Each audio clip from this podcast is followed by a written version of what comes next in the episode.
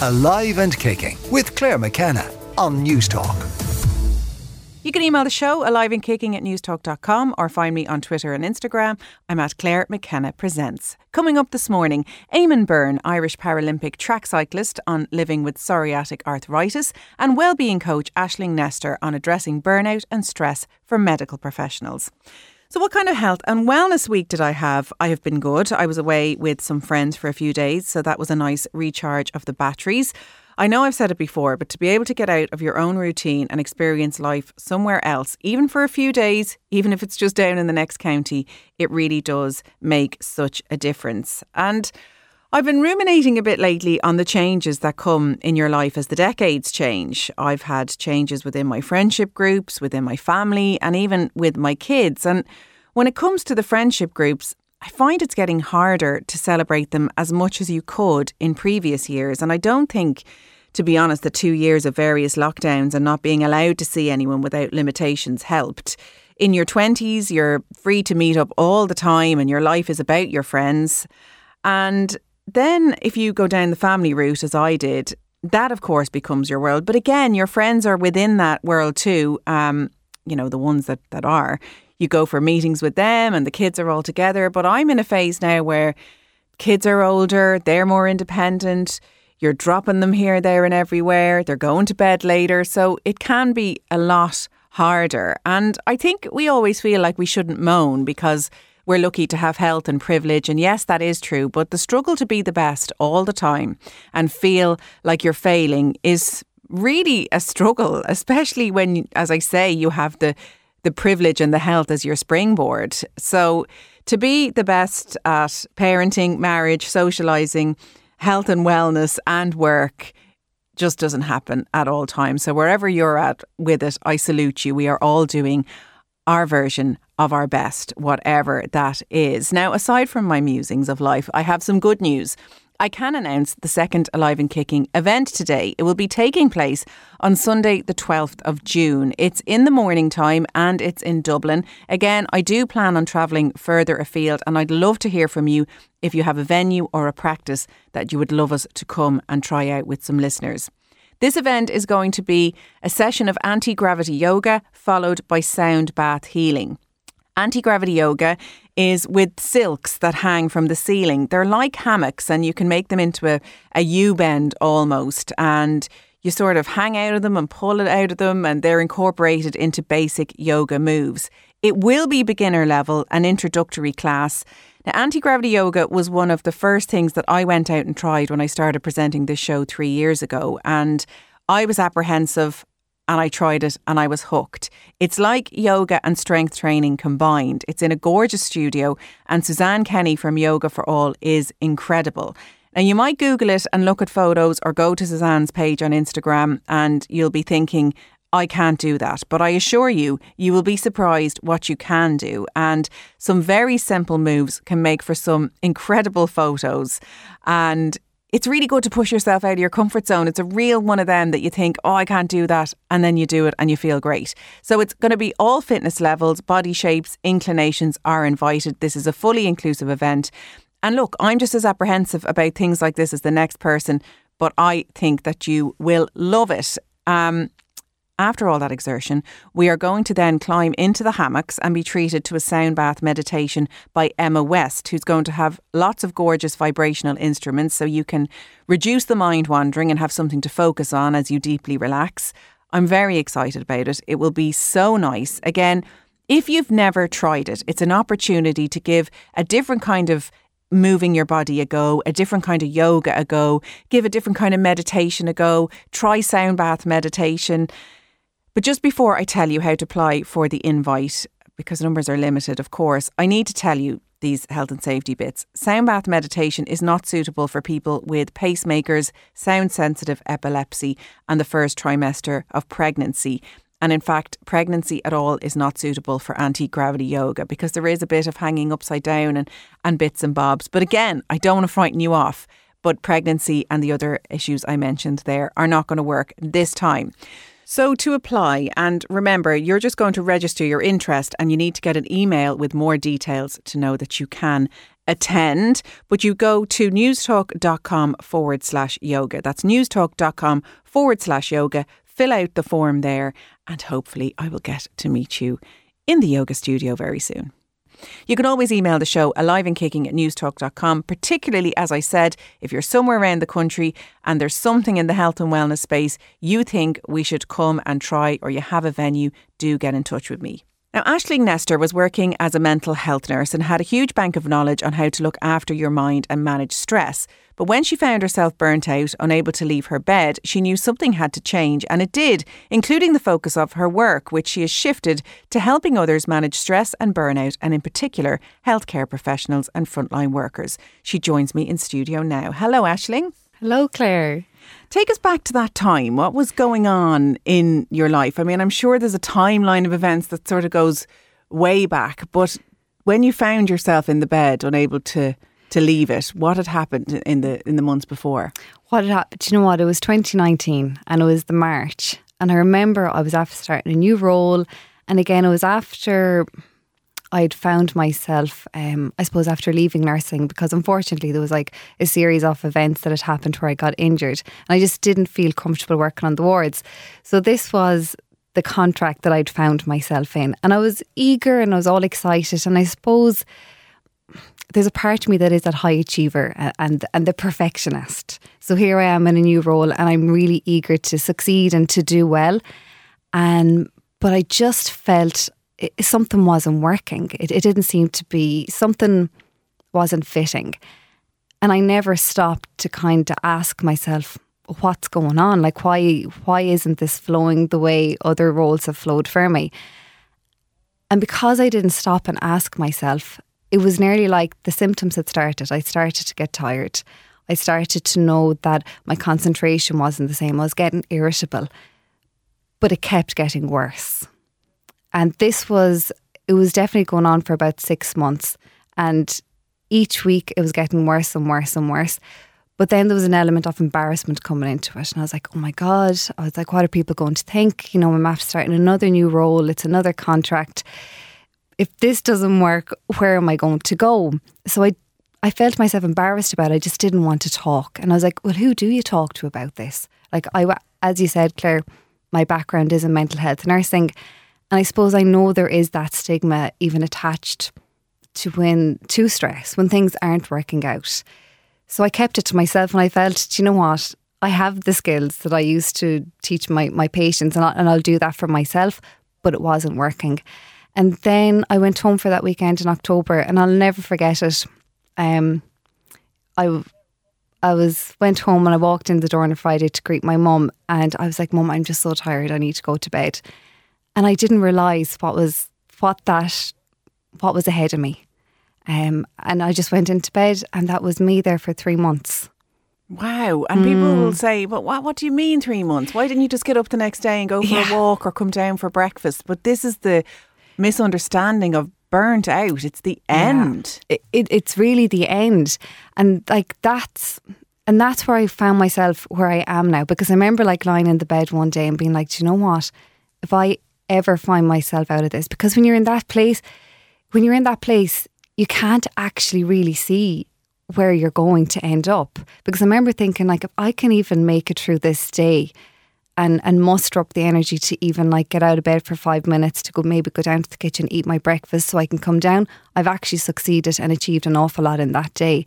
So it was so, so scary. Um, but it was, yeah, it was just scary, Claire. That's all I can say. I watched an Instagram live um, mm. on your uh, page yeah. with uh, a lady called Lisa, and both of you had experienced burnout. And to, the way you were both talking about it, it was very different. I didn't realise that you were saying it was unmanaged stress and it mm. just builds and one thing layers on top of the other. And I think a lot of us say, but sure, we're grand, we're healthy, we've a yeah. lovely life, we've jobs. Aren't we so lucky? Look what's going on elsewhere in the world these aren't big stresses. You think it has to be big traumas and sometimes they are traumas that happened years ago but you think you're you're you're okay but they all compact and that's exactly it and you were talking about a sort of a disassociation from life coming on, and Lisa was talking about a cynicism towards the, the world and a, a loss of cognitive function, and they're not symptoms that we, we really hear that much about. We don't because because uh, people don't talk about it. Like I'll never forget when I was in bed and you know because part of me even though I wanted to be up the next day and I wanted to be to be doing things I still had the energy to look because I was like, if all, because oh, I'd gone to the GP consultants, they'd done all the medical examinations and everything had come back clear. Like I was being told I'm healthy, but I was like, but what's what's what's causing all these symptoms? And when I went on my search to get information about burnout, I found one article. And I remember even trying to contact this guy. I was like, I need to get my hands on him. I need to talk to him because I don't actually understand what's going on. And it's it's because people don't talk about it. So I was like, if I can get myself to a place where I can be recovered, I'm going to teach people how we can prevent ourselves from getting to where I got. And if we do find our place, if we do find ourselves in this place, what we can actually do to help ourselves get out of it. And it is that piece of like not managing the stress and we think we're managing it, Claire, because we're functioning. You know, we can go to the cinema, we can go out with our friends, we can put the makeup on, and everyone thinks because the makeup is perfect that everything is good. It's like that Instagram shot. Like, what's really going on behind that smiley face? And we don't talk about that enough because there's so much shame, there's so much embarrassment. And there is a real mm. stigma with burnout. And I know we talk about it with mental health and we say, why don't we? If there's something wrong with your leg or your gallbladder, you go and get it sorted out. But there isn't the same, I'm not coping. If there's something wrong with your leg or your gallbladder, mm. it's not associated with your ability to live in the world. It's just something that happened to you. And we don't think about mental health that way. And we we should. Yeah. Yeah, completely. And you know, when I'm thinking about when I was working as a nurse, um, and you know, I was thinking about it, I actually was listening back to one of your other podcasts with um I can't I'm not really good at remembering names, all about well being in the workplace. Um, but when I was working as a nurse, I, and I think when I'm speaking to like other healthcare professionals, there's definitely challenges that we meet. But because we're in the healthcare profession, we think that we, we've a green card that kind of makes us invisible that we can we can deal with the stress and that but we actually can't we're as vulnerable as the next person um, and when I was thinking about like what is it that doctors and healthcare professions are challenged by that makes that brings about stress in their lives that potentially can lead to the to a burnout for them. And generally speaking, and I'm only speaking from myself and the clients that I work with, um, and it, there's three themes that come across really strongly, and one is this perfectionism. You know, a lot of people, and I'm sure this this can be said for a lot more people outside of the healthcare setting, but the high achievers, we want everything to be perfect. We can't make mistakes we don't allow ourselves to make mistakes. And then when we do, we beat ourselves up. And then this is where the worry starts to come in and the anxiety. Then we've got boundaries. Like we don't know how to set boundaries. And again, just purely speaking from healthcare, and again, I'm sure listeners can relate to this in their area of work, we don't know how to say no. So when we're always saying yes to others, we're forgetting that the person we're saying no to is ourselves. And maybe we're saying no to that five minutes that we need to just, I don't know, maybe it is to just flick through the phone as much as there's, as, even though there's so much bad press about it, but maybe that's what we need to just get away from what's going on. And then in healthcare, definitely, and I can relate to this completely myself, but the blurred lines between being sympathetic and, and empathetic, we blurred them. And it's all because during our training, there's definitely a strong theme of the patient comes first. Like, and I went into healthcare when I was 18, like I'm 37 now. So this is like a good 18 years of, of having this bet into me, the patient comes first. So when you know there's staff shortages, you're, you're going to step up because you know that your colleagues need you. You know that your colleagues need you so they can be there for the patients. And then there's the communication piece. We don't know how to communicate our needs. And then it, it just becomes a really big issue that we don't deal with. But there's just so much stigma and, embarrassment about it. And you're, you're facing so much trauma, you know, yeah. not every patient outcome goes the way you'd hope it would. You're dealing with family, you're in very stressful situations, very emotional situations, even Yeah. where the good news can come. But it's people you're meeting in very tough situations of, of your life on a constant basis. And even if you disconnect from that, that's got to have an impact. Yeah, it does. But it's it's like what you're saying. You know, stress doesn't doesn't just come on us. The, the, we can have moments in time where we get stressed, and the thing is. An element of stress is good, you know. So I don't want people hearing me talk about stress and think, "Oh my god, I don't want to get stressed." No, because stress gets us out of bed in the morning. Stress stress gets us to do a certain amount, but when it becomes to a point where it's impacting negatively in our on our lives, that's when it becomes a danger. And it is, it's all the small things. It's like I describe it as I don't know, if you think of a wall and someone is building a wall and it's their first time to build a wall, there could be stones, and when you're looking at it, it looks steady. And then next thing, a stone will be put on the top of it, and it could look like it's a really small stone compared to the rest of the wall. But this is the last stone that just that wobbles it, or in some cases, it's going to flatten the wall. And that's that's like a visual of what stress is. We don't realise it that each of these little things are building up to the potential wobble or the complete and utter just falling apart.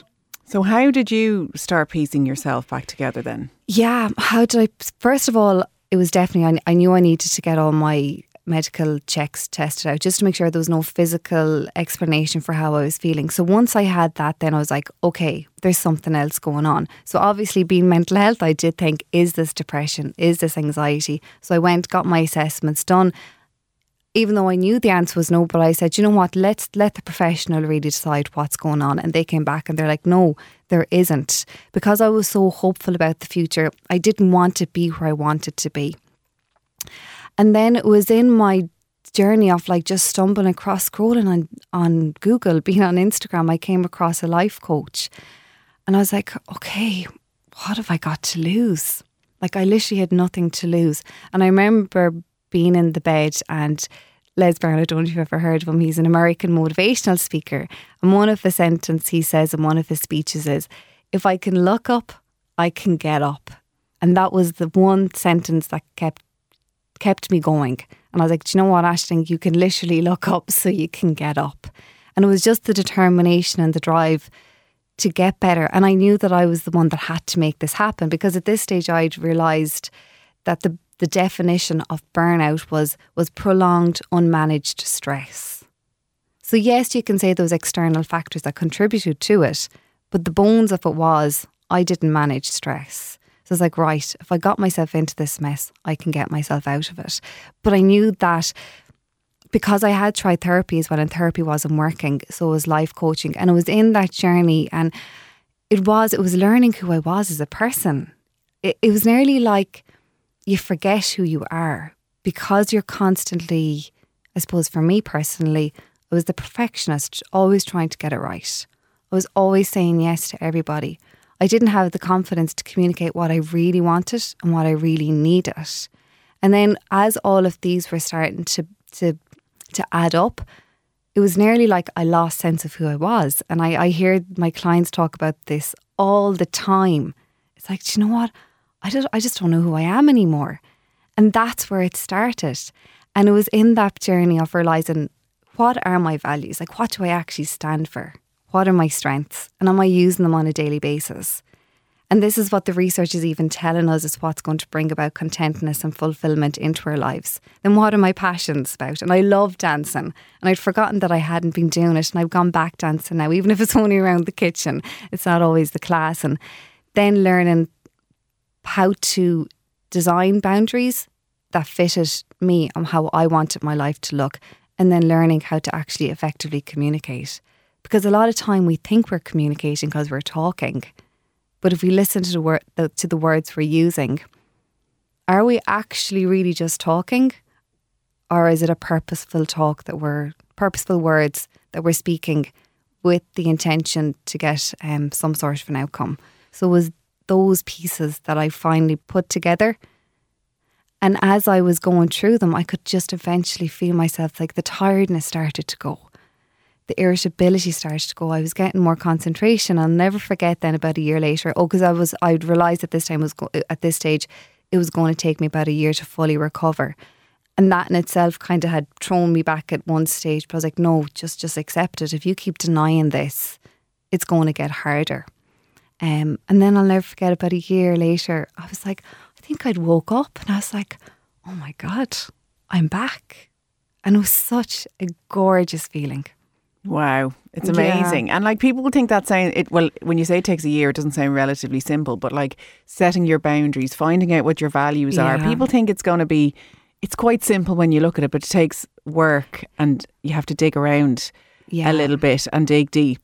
Uh, but on the other side, one day, as you say, you just felt like you were yourself again. And if you look at how we have society set mm. up, it's all about achieving and it's a big focus on the career. And that's the yeah. only kind of area we don't really talk about values in the same way and boundaries in the no. same way. And now, I think wellness, and, and I'm saying that as a presenter on the yeah. subject, is really dangerous because it's like, are you living your best life? Are you manifesting everything? And if you're mm. not, then you're doing r- life wrong. I think that's another pile of stress yeah. on our back. And then we're in the age of distraction. I mean, I'm sure there's people listening now who know in detail what's going on between Johnny Depp and Amber Heard, but don't yeah. really know what's going on within them and I find myself being pulled into other people's lives as yeah. well and we should be spending that time a bit more on ourselves. Yeah, definitely. And you know there's actually like there's five there's five pillars to well-being, okay? And I love them because it's not all about as you're saying like having the best life inverted commas and, and what that really looks like. It actually brings it down to just like the simple things in life. And like what the research again is telling us is like it's our, our job, our career and if we have this working really well for us, we're, we're off to a good start. The next, the other ones, then we've got our relationships. Like, how are they working for us? We've got our finances. Are they working for us? I'm sure we could, at this stage, it's it's probably difficult for everyone with everything that's going on. But still, there are some people we can still be content with what we have if we learn to manage to live within our means. Then we've got community are we actually part of like a community spirit? Like whether for some people it might be being part of like the tidy towns, um, just making sure that when you're down in your local shop that you're having engaging in a conversation, whatever that sense of community is for you, to make us feel that we're part of a bigger world than ourselves. And then the, the last one then is our health. And that's like our nutrition, our exercise, um, and our mental health. And when I'm working with people, they're the five things that I'm I'm actively listening to hear. Have they got these working for them? And if your job isn't working for you, there is huge evidence to say that everything else isn't working for you. But if you can get your career working for you, chances are everything else, if it's not working too well, you've a better chance of getting it to work for you. And again, it does clear, it comes down to the small things. But we begin we've kind of got to a stage where the small things, we disregard them because we're constantly looking at what everybody else has. It's this comparison. But really, if we're looking at what is that comparison all about, it's probably like our insecurities really coming out. Yeah. And, and then look, that's a cycle of stress. Ignore them at your peril because that's what you were doing. You're like, I'm fine, I've got this, everything's great, you know, and you pushed it down and pushed it down, and all of yeah. a sudden you couldn't get back up again. So mm. you're now working as a wellness coach. Yes. Working with people, but you're focusing on healthcare professionals. And I was working here on yeah. Newstalk on the bank holiday that mm. was given as a thank you. Yeah. And I spoke to an A&E doctor and, you know, the shifts are still the same. People will be listening. She yeah. said, we're not eating right. We're not sleeping right. We're trying to juggle family life. Can you really get a hold on it when all those factors still stay the same? You can. 100% you can. Because, Claire, like, yes, there'll always be the external stressors but what I'd love to get my hands on that doctor and ask him, what are you what are you saying yes to that you really should be saying no to? And then it's like, what are your values? And to make sure that when they're in that work environment, that they can see that every action and every task that, that they're doing, that they can really see that it's in line with their values. But when we're not aware of that, we don't realise it. So we're doing tasks and we're doing them for the sake of it because, oh, do you know what? This has to be done because of X, Y, and Z. But when we bring it back to, do you know what?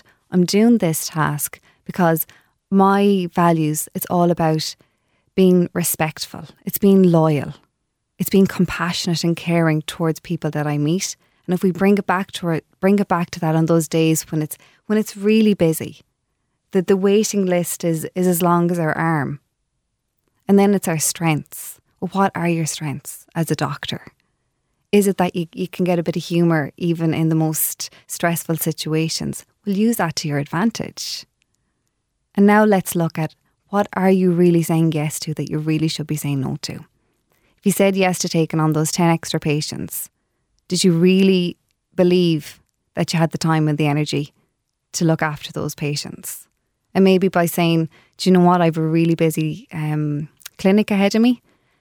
Um, I don't see I have, I have the time to see them today. Um, and by, by that, I don't think I can serve them best. So, is there another way? Do we have another option of how we can make this work? And maybe the answer is no, we don't. You have to see the, these 10 patients.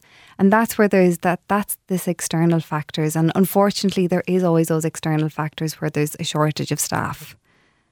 You know, like we can't cure what's going on in the HSE at the moment and in healthcare settings, but there's definitely an element where we can show up as our best selves and, to, and that can reduce that stress that we're feeling. And look, you're tried and tested with yourself Yeah. and many of the clients you've been seeing over the last while. Where can Yeah. people find you? Yes, they can find me two places. One is on my Instagram, so I'm cognitive behavioural coaching. Um, and then my LinkedIn profile, then it's Ashling Nestor. So there's loads of content. And then my number, then it's my it's my work number. It's 087 9383 214. And I love hearing from people. So Well, I will tell you, I did a session with Ashling this week, and I'm a health and wellness presenter. I'm constantly saying I know myself inside out, and she absolutely blew me out of the water. I can't recommend her highly enough. Ashling Oh, thank Nestor, you. thank you so, so much for coming on. oh, thank you, Claire. Psoriatic arthritis affects 30% of people living with psoriasis, but it's notoriously difficult to diagnose. I'm joined in studio now by Professor Doug Veale, consultant rheumatologist at St Vincent's University Hospital, and Irish Paralympian Eamon Byrne, who has psoriatic arthritis. Well, you're both very welcome. Thank you. Thanks, Claire. Eamon, before we get into that, can we talk a little bit about your work with the Paralympics? Because you're involved in tandem cycling. You're a guide to Martin Gordon, is that right? Yeah, yeah. Um, I've been riding with Martin for five since 2016, five years, going on six. And yeah, we got an opportunity to just come together, ride a world champs. I think it was early 2017, and we just built from there. We we qualified for Tokyo last year. Amazing. So that's still the full on training. As the guide, you're doing the exact same. I mean, it's tandem, so it has to be. Yeah, so we're connected by the same chain line. We do the same training. It's probably I. It's no different of a commitment than somebody who's going to the Olympics. Really, you know, we, we train just as hard and we put the effort in. Um, but yeah, we're we're we're a combined effort then when we jump on the bike. And what was the experience like? It was great, but it was very surreal because it was obviously in the midst of, of, of COVID, right in the middle of it. Um, probably not the experience we would have had if it was, you know, two years previously. But it was obviously an amazing experience. Uh, really, really good to be involved with it. Yeah. So, are you on an indoor track or is it? Yeah, so we, we that's where our speciality is sprint. We ride on the velodrome, 250 meter uh, banked wooden velodrome. So the banking is like 42 degrees, so it's, it's pretty much close to riding on a wall, um, which on a tandem is even more fun than on a solo bike. Yeah. And so, are you communicating to each other, or do you just get a flow that you both know w- what to do? There's a little bit of li- little bit of A and B. Um, we do obviously we, we rely heavily on communication, but a lot of that is unspoken. As I said, we're on the same chain line. So if we were in like a, a match sprint situation against another bike, you can't verbalize everything because you could give away your tactics. Um, whereas you can, like Martin can feel, you know, if I'm putting some more pressure down on the bike, or if I'm easing off, or you know, moving up and down the track. And obviously, we have some code words as well that I won't talk about now, just in case our competitors are listening. Wow, it's fascinating, isn't Highly it? secretive. Yeah, Myself and Doug are hanging on your every word, and uh, people can't see because it's radio, but you actually have a cyclist on your T-shirt, so you I really am- love I'm a bike geek. Yeah, absolutely. Yeah, I have every kind of bike as well. Bike geek. Once I hear someone wants to ride a bike, I'm all about it. Yeah. You're also a member of An Garda Síochána, so you have a very busy life. So to hear something like arthritis, whether it's got psoriatic at the start of it or not, people would think, how are you managing all of that? Tell us a little bit about the impact it was having or the symptoms you were experiencing. Yeah. So for for years I would have just said pain because I think once you're in pain, sometimes it takes over all your other senses. You don't know, you know. You I, I would have put fatigue at the time down to pain or down to shift work and stuff like that. And just generally having a bad back would be the phrase that I've always used. I have a bad back. So if I was in pain, well, I have a bad back, and that was what it was. And I never, uh, I never realised I was having like constant flare ups or somewhat regular flare ups, and could never pinpoint why. I wasn't really managing it. I was just getting getting through with it and getting along with it. And maybe because I didn't have, I couldn't pinpoint the reasons as to why I was in pain. If that makes sense, I just thought I had a bad back, and that was it. But if you're going to be cycling a lot or if you're going to be doing a night shift, it's easy that you would start to attribute that. Like, was there a bad chair at the station that you were sitting in? Did you overexert yourself in a, in a training session? Yeah. And that's what we, we kind of do. We compensate it rather than thinking it'll be Yeah, something else. Are you seeing physios and everything on a, on a regular basis? Yeah, um, I'm lucky enough to be involved with Sport Ireland for the last, you know, five six years, um, and we had some really good um, physiotherapists and sports medicine doctors there in Sport Ireland and in Paralympics Ireland, uh, and that's that's how this all came about. That's how I was diagnosed because um, I had a massive flare up. I got a flu. Um, from that flu, I had um, lots of joint pain like an excruciating amount of joint pain. I was in my knees, my back, my sternum, and it stayed. So it stayed in my sternum in particular, um, which was a strange one because we, we couldn't work out why I would have sternum pain. I never had a problem with it before. And it was just something that was investigated then. It was x rayed and it was MRI, and they found edema on the bone. Uh, and from there, because of my history of back pain, I had an MRI on my, my, my sacroiliac joint, my lower back and it was discovered that I had inflammation, and, and that's that's where it started for me. That's when I went to see a specialist. And how did that feel? Were you relieved to have a diagnosis and then some sort of treatment plan? Or uh, I suppose there's a stigma uh, associated with the word arthritis that it's, you know, going to stop you doing things, it's going to be debilitating and it's attached with getting older.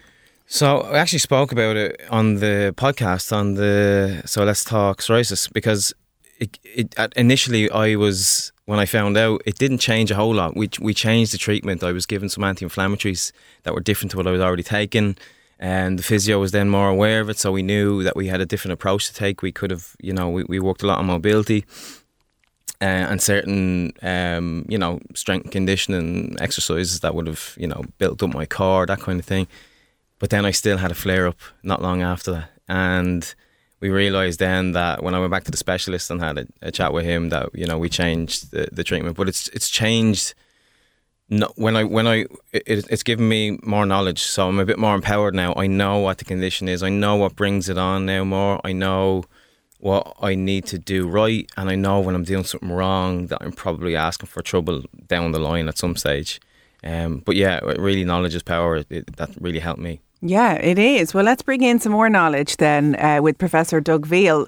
What is psoriasis? People will know psoriasis and think it's kind of a, Yes. a skin condition, but it, there, there's more to it. So the psoriasis, yeah, is the skin condition, and as you mentioned, it's quite common. Uh, affects about two out of every hundred people, uh, and uh, that's fairly standard across the globe. Um, and of those people, about thirty percent, so uh, one in three, will get an arthritis. And one of the reasons I think uh, Eamon has highlighted, you know, one of the reasons it's difficult to diagnose is because there's no simple blood test. So there's no diagnostic test that is, you can sort of say, right, we'll do that and it'll prove that that's the diagnosis. And the other thing is that it, it very often actually occurs in young people. And, you know, people tend to ignore their health and, and sort of ignore the aches and pains uh, until it becomes a real problem. Uh, so it can affect the spine, it can affect the feet, it can affect the hands, it can affect really any joint in the body. And it can also uh, produce symptoms that are really very similar to tennis elbow or golfer's elbow. And so some people put it down to what they've been doing as well. And so there is a tendency to ignore the symptoms. But essentially, the difference between psoriatic arthritis and other forms of arthritis is that the inflammation affects the joints uh, and also the ligaments where they attach onto the bone. And that's why it affects the spine because there's lots of ligaments attaching onto the spinal bones. Uh, and the inflammation uh, af- often causes then pain, uh, which is actually worse when we're resting. So often worse at night, uh, in bed, and before we get up and start moving around. And one of the characteristics of inflammatory pain associated with inflammatory arthritis is that the pain usually gets a little bit better when we start doing things. So when we start moving, you feel a bit limbered up and feel a bit better. So people tend to then sort of say, "Oh, I just needed to get going uh, and get moving," and so they ignore it again. And I suppose we get used to pain, don't we?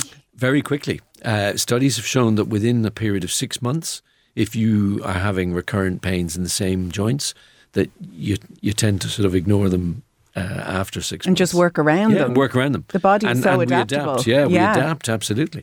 And in fact, so again with inflammatory arthritis, non-steroidal anti-inflammatory medications often work very well in the first, you know, in terms of controlling the pain in the first few weeks. So people then take an anti-inflammatory like Nurofen or whatever, you know, um, ibuprofen, and then they tend they tend to sort of say, well, I can manage with that, so I'll just take that whenever I need it. And is it an autoimmune condition? It is an autoimmune condition. It's sometimes called an autoinflammatory condition because there's no specific antibodies. Uh, we, we usually define autoimmune diseases by auto antibodies, and these are antibodies that the, the, the body produces that actually attack yeah, certain structures within our own body. So it's the immune system actually attacking ourselves. Uh, and that's where the whole sort of autoimmune, you know, concept uh, has come from. But there's no specific antibodies in psoriatic arthritis, but we know that there's inflammation, and it's very similar. The inflammation that's produced is very similar to, to that that we, we see in autoimmune conditions. And does it present differently in every person? Yeah, so some people, like Eamon, can present with spinal pain or pain in the in, in the chest bone, in the sternum, can can present with pain in the feet, can present with pain in the in the hands, in the jaw, and then it can affect other areas, other tissues. So skin obviously is one uh, with the psoriasis, can affect uh, the eye. So you get inflammation in the eye uh, tissue. You can get inflammation uh, in the um, the fingers, as I said, the, the joints around the fingers, but also in the soft tissues and these areas where the ligaments attach onto the bone. And when you're seeing somebody and you ask them to assess pain, is that important or is any pain valid? I'm just thinking of people listening and they're like, I've got a niggling something somewhere.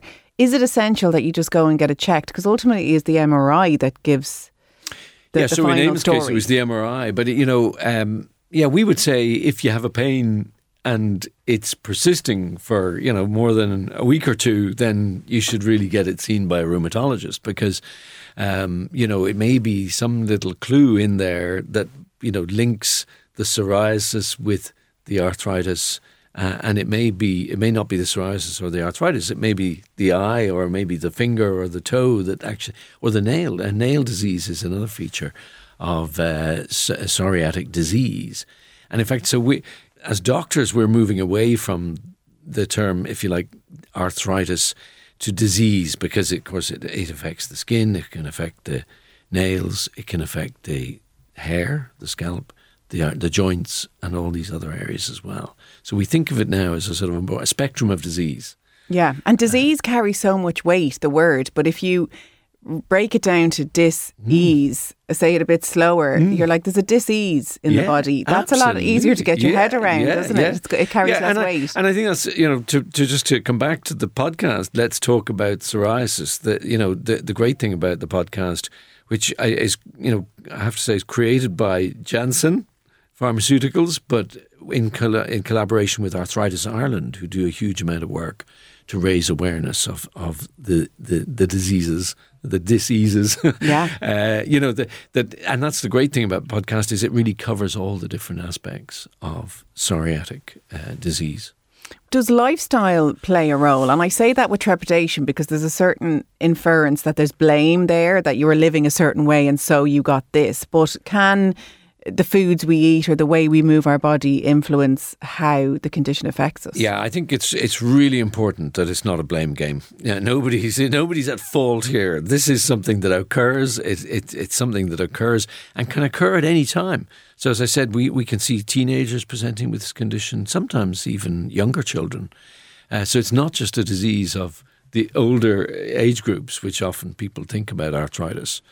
Um, but yeah, it's not blame. But but actually, one of the key lifestyle issues that uh, we have identified, and it's it's difficult to quantify or measure, but that is stress.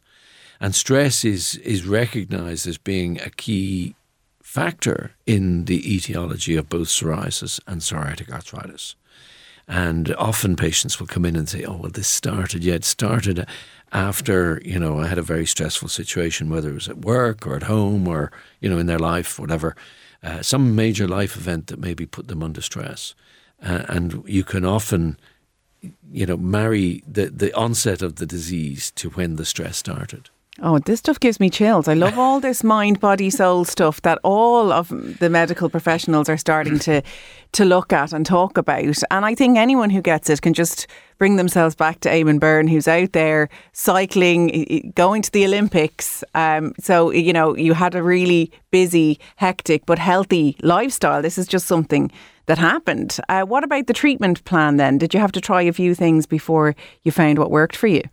Um, yeah, so anti-inflammatories were the first uh, part of call for me, but to be fair, that was something I was already doing. I was already treating. I, I suppose self-treating. I would take anti-inflammatories. My doctor would have prescribed me anti-inflammatories for for the existing back pain, and I just found when it got to a flare that it made no difference. It, whatever whatever I took that week, whatever I did that week, once it came, it was there. Um, but those flares now, in retrospect, were brought on by high stress, high pressure weeks, uh, and because stress can be defined as so many things, but it was for me when I when I kind of linked it was was it was a competition week. We had a World Championships in Holland. It was in great form, and that week, um, the beginning of that week, it just that was it. Nothing could be done. We had physiotherapy every day. I had all of the painkillers that had been prescribed by the specialist. And on the day I turned up and I wasn't the best version of myself because I was in pain. I, I couldn't um, uh, compete the way I wanted to compete physically. Just just wasn't able to. And it was afterwards when that week was over. I realised the flare up was gone because the, the stress was gone. I was getting more stressed over the pain, and as the week went on, the pressure was building. Um, it just it just stayed there. And then once I got home, I didn't have to take a single tablet. You know, the next next day I was fine, no pain, and that really that that's what made me kind of think, right? There's there's you know, there's, stress is a big factor for me. So how do you dial it down? Because life continues to be busy, and there'll be another competition day, do you prioritize sleep more? Do you bring in other stress reducing elements to your life? So, like, I mean, you could talk about that as a as a separate subject. Yeah. There's so many ways to mitigate stress, and you know, if you're doing the basic things right, you know, if you're sleeping consistently and enough hours, you know, if you're trying to, um, you know eat properly, you're getting exercise in, which are all positive forms of, of even even at that they might be stress, but some of them are positive forms of stress. Just to be out there and actually not be under pressure. I know I can't tell anybody not to be under pressure or stress in work, but there are things you can do outside of work, and that's I, I always just try to to monitor those bits that I can control. Um, as easy as it is to say that, um, I, I get stressed too, but like it's I have honestly learned to control that better now, and that's including high pressure situations. Just I do my very best, you know, be it meditation, be it like uh, you know, different visualizations before I compete and stuff like that. I'm I'm like cool as a cucumber now, whereas I wouldn't have been before. Certainly not to the same extent. Yeah, and as you say, knowledge is power, and mm. it's that awareness. You would have been panicking about the pain, panicking about how you're going to get on, and now you're like, no, this causes the flare up Let's take yeah. a few deep breaths. Might not work every time, but it's the awareness that's key. Well, there is a new podcast, as the lads mentioned a couple of times, and video series online. It's hosted by our very own Dr. Kira Kelly, and it features Eamon Byrne and Professor Doug Veale in episode four. But there is plenty of information there. It just search for Let's Talk About Psoriasis to find out more. Professor Doug Veale and Eamon Byrne, thank you very much for coming on. Thanks for Thank having you. us. So that's it for Live and Kicking for this week. My thanks to my producer Aidan McKelvey and Jojo Cordoza, who was on sound, and thanks as ever to you for listening. I will see you next week. Alive and Kicking with Claire McKenna. Sunday morning at 8 on Newstalk.